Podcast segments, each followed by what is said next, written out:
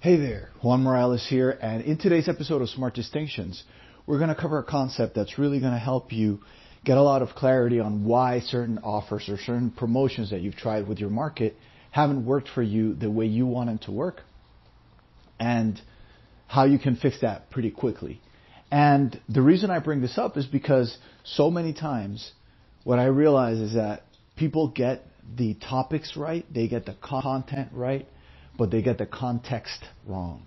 And what happens is you can have all the right lessons, but nobody wants to learn it from you because this is where the true distinction comes in. Most people, when they buy into something, especially a transformative type service or product such as coaching, they want to see something from the person that's coaching them, right? So this is the most important thing that you need to focus on, especially if you're getting the right content, you're putting up the right information, you're doing the right things, but you're not getting people to buy. Chances are that the reason they're not buying the way you want them to buy is because they don't believe you or they don't see the values in you that they're looking for from the person they're looking for. And this is something very important. If you sit down and you think of like who would they buy this from the most? Who would be the most likely to close these people? What are traits that they're looking for? If it's a coaching situation, for example, one of the biggest traits that you see is confidence. If you don't have any confidence and you just have textbook knowledge of something, but you don't have any confidence, any on the field experience, any real huevos about it that you can really sell someone onto it because you, you feel confident about it, you're never going to sell it. It doesn't matter how good the content is and how good the topics are, et cetera, et cetera. Right? Same thing happens with, for example, people that are long-winded versus very short and to the point. You have to look for the traits that your market will appreciate from someone who they buy from. And to do this, you want to look at the traits that are existing in the people they're already buying from. Right? If you get confidence, if you get you know, visibility that these people are seen every day, right? If you get connection, which means that they're not only talking about the professional stuff, but they're also trying to connect on that deeper level. I mean, there's all kinds of things that you can look into that you can add to your own persona when you're talking to your market, right? When you're creating this idea for the market. Because the truth is, the market doesn't buy you, they buy whatever the, their idea of you is. So if they believe that you're this rainmaker that brings miracles and whatever, then that's what they want to buy. They don't buy the stuff. They don't buy your PowerPoint presentations. They don't buy your videos. They don't buy the calls. They don't buy any of that. Okay? What they buy is a future version of themselves. And in order to get to that, they have a set criteria in their minds of the kind of person that can get them there. Now, you want to line up with those values. Not only do you want to line up with the positive values, right, the things that you're both for, but you also have to line up the things that you're both against. And usually, finding the things that you're against is a great way to get people to come to you, right? The enemy of my enemy is my friend. So, if you look for the things that they're against, right? Let's say that they're against the comfort zone. A big one for me. Right? They're against the comfort zone. I don't want people that are pro comfort zone. I don't want people that I have to convince of doing any work. I want people that already have the track record of knowing that the comfort zone is a bad idea, no matter how you look at it. It's comfortable, but nothing grows there. So I have to bring those topics up from the beginning, right? I'm against people getting stuck in the comfort zone. I'm against people selling themselves short. I'm against, you know, clients that don't really value your stuff, right? Why am I against those things? Because I know my audience hates those things. So I'm against them.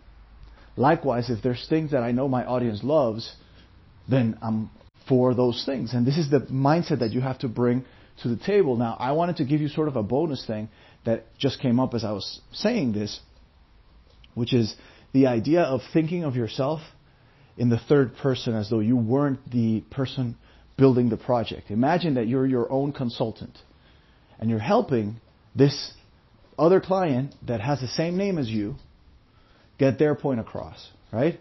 But look at it from the consultant's point of view, which would be that nothing is basically, you know, kind of what I bring to the table, right? Because if I write something for myself, I already know what I bring to the table, so I'm not looking for those things on the list. But imagine that you're doing it from a third party perspective and you're helping a client of yours who has the same name as you develop their offer, develop their thing. What happens? Right? How do you create those things the right way? Now, what happens is because this other person that you're talking to isn't you, you have to put the things on the list because they're not you, right? So all these things that I'm talking about right now, the things that you're for, the things that you're against, you write them there because you want to write that for a third party, right? For a client, not for yourself. You don't want to say, oh yeah, but I'm, in, you know, let's say they love intensity, which is something that I am a big proponent of, right? People that love intensity, they love to work, right? They love doing it. They're about it. That's how I call it. They're about it, right? They love intensity. Now, I'm a pretty intense person by nature. So, what that's going to do is that if I'm writing that list for myself, but I know it's me, I'm probably not going to put that on the list. It's kind of like going to the grocery store and knowing that you always buy a certain couple of things that you don't put on the list because you always pick them up. But the difference is that now, because you want to put them on the list, so that it it's not based on you, but rather based on the market. Right? So imagine that you're not the one that's going to sell them, someone else is the one that's going to sell them, and these are all the traits that they need to have. Now, some of them obviously you check off right away. But the point is, you need to have that list. If you don't have that list, you're playing with incomplete data. And that's probably going to lead you to the wrong places. So you want to line up on the things that you're both for, right? The things that they love, you're for, and the things that they hate, you're against. And the more of these things you can get clarity on, the easier it is to connect with them. But this is what they are looking for from the person that's going to take them to the promised land. Remember, there's a ton of people out there selling variations of a lot of the same stuff, right? Oh, I'm going to teach you how to grow your business by getting more clients. Now, there's a million ways that you can do that in there. But ultimately, they all lead to the same result, which is basically business growth. Now, there's different ways of doing that, and there's different pros and cons to each one of those methods. But more importantly, and the purpose of this whole podcast episode today is what is the thing that's going to make them choose you? And don't think that it's about the uniqueness of your method and things like that. Sure, those things may work from time to time. And they do work, actually. But you want to go beyond that. You want to be able to connect with them, right? Because you want to attract them in the first place. And how do you attract them in the best way? By talking about the things that you love and the things that you hate, which happen to match what they love and what they hate. And when you do that, now they see you as someone who stands on the same side as they do and are fighting for them. You understand? But if you don't do this, if you just show up with your thing and you're like, hey, buy my stuff, well, no one's going to buy from you because they don't understand what you're about.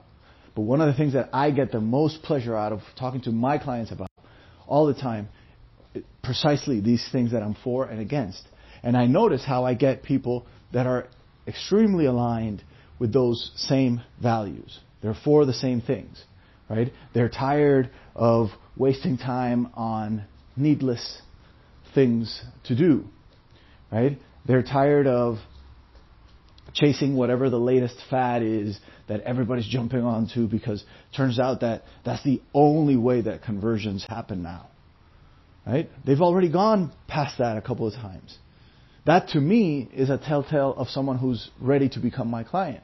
That they're already tired of chasing the new thing, right? And then it's one month it's webinar, the next month is having um, you know live workshops, the next month it's about doing challenges, the next month it's about viral quizzes, like there's all kinds of stuff, right? But these things keep working. The thing is, for them, when they sell you that, they want to make it look like that's the only thing that happens. And as you can see, I'm rolling into the topic right then and there, like explaining it. Why? Because my clients who have gone through that process believe that same thing. So when I come in and I basically reflect to them what they already think, now we have a point in common. And by having that common ground, now we can create a relationship faster. Same thing happens with the stuff that you're against, right? but you want to sit down and write it. And you want to write it in the third person. It's not you, it's your client, right? What do you have to tell your client about it? And I'm telling you, you're going to start noticing and picking up certain patterns about what your market values, what your market appreciates, and what your market rejects completely. Right? Those prospects, I'm telling you, if you look really for the most important ones, for the most bullseye type prospects that you can get, you want to look at those values. Like, for example, I work with entrepreneurs, so entrepreneurs are, of course, pro little guy and against big corporations. Okay? Or against people caught up in the 9 to 5 thing. So, I can make conversations about all those things because I know that we share those values, regardless of whether we even share the same religion or whether we share the same political inclination. Right? Even though I know that most entrepreneurs tend to go more towards the conservative skew.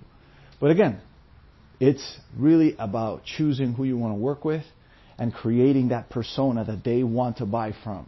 That's the key, that they want to buy from. So you want to look at what are they looking for, right? What does their superhero look like? What's the thing? Is it that you're confident? Is that you keep showing up? Is it that you're energetic? Is it that you're exciting? Is it that you're creative? Right? You want to look for the top traits that they want. And then you want to use those traits in your own personality, at least when it comes to creating content for them. You want to bring that there. For example, one of the things that I know they're against, my clients, right, players with money, are against people that are sort of like nickel and diming, right? They want to go for the cheap way, easy way out, always, right? They're looking for the products in a box that promise you X, right? They're against that. They're against people that behave like that. Because they've already outgrown that. So I come in and I make it about, hey, I also went through that phase where I was buying everything under the sun, you see? So when they hear that, they're like, oh yeah, this guy, he's been through the ringer. He knows what I'm talking about. So anyway, remember, you want to sit down and you want to line up the values of your market with your own values as, a, as the persona that you show up in front of them. It's not the same as you being the authentic you when you're by yourself and you're doing your things, you know, when you're working with your clients. This is really about creating that persona that shows up to the marketplace as a deliberate character that you're building. Yes, it may have the same name as you, but it does not represent the same things. Okay? And if you don't realize that these are two separate things, what's going to happen is you're always going to have bland marketing because you can't move away from who you are to your family, to your friends, and whatever else. But if you focus on who you are to your market and to them, you can be whatever you need to be because that's who they're looking for. They want a hero, and that hero should be you. So get on that. It'll make a huge difference in your business. That's it for me today. Till next time, this is Juan Morales signing out. I'll see you on the next one.